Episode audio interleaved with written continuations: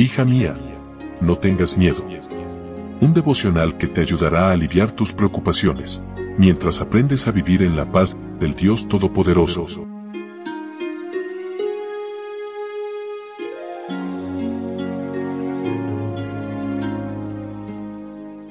Hoy es 21 de octubre, día sábado. Hola, hola, ¿cómo estás? Buen día, buen día. Qué gusto poder saludarte en esta mañana especial, en este día sábado de estrecha comunión con nuestro Dios y compartir juntas estos momentos de meditación. Preguntas insidiosas es el título para hoy y nuestro texto bíblico se encuentra en Lucas capítulo 20, versículo 19. Procuraban los principales sacerdotes y los escribas echarle mano en aquella hora, porque comprendieron que contra ellos había dicho esta parábola, pero temieron al pueblo. La parábola de la viña dejó a la audiencia asombrada. Fácilmente identificaron los personajes como ellos mismos. El dueño era Dios, el viñedo era Israel, los siervos eran los profetas, el hijo del dueño era Jesús, y los labradores malvados eran los líderes religiosos. Jesús respondió indirectamente la pregunta hecha acerca de su autoridad en Lucas capítulo 20 versículos 1 y 2, demostrando que sabía el plan que tenían para matarlo.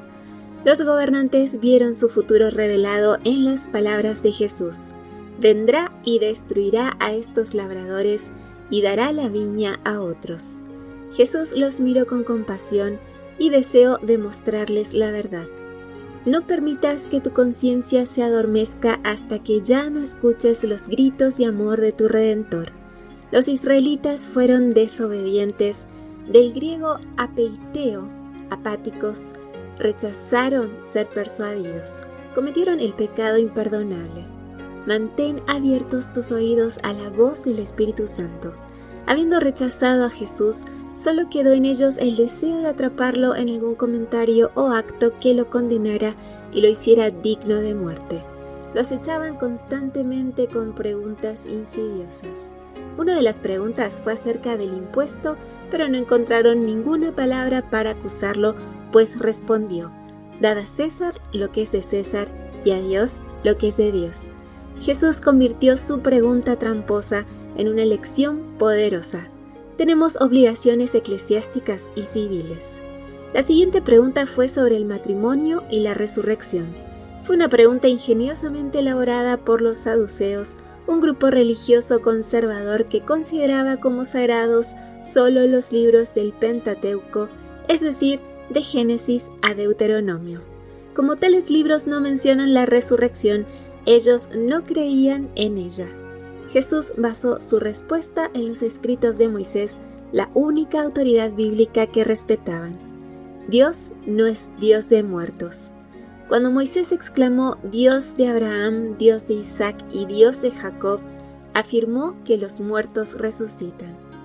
La sabiduría por la cual había rehuido las trampas que le tendieran era una nueva evidencia de su divinidad y añadía pábulo a su ira. En su debate con los rabinos no era el propósito de Cristo humillar a sus contrincantes. No se alegraba de verlos en apuros.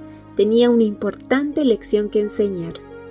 Amiga, no respondas a las provocaciones. Si te lanzan piedras, erige monumentos, formula principios, levanta altares. Sé como el árbol. En la tormenta echa raíces más profundas. Que tengas un precioso día sábado con Jesús. Gracias una vez más por tu compañía. De mi parte, un abrazo fuerte, fuerte, fuerte. Yo te espero mañana aquí, primero Dios, en nuestro devocional para damas. Bendiciones.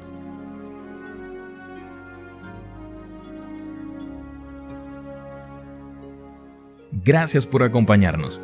Te recordamos que nos encontramos en redes sociales. Estamos en Facebook, Twitter e Instagram como Ministerio Evangelike también puedes visitar nuestro sitio web www.evangelike.com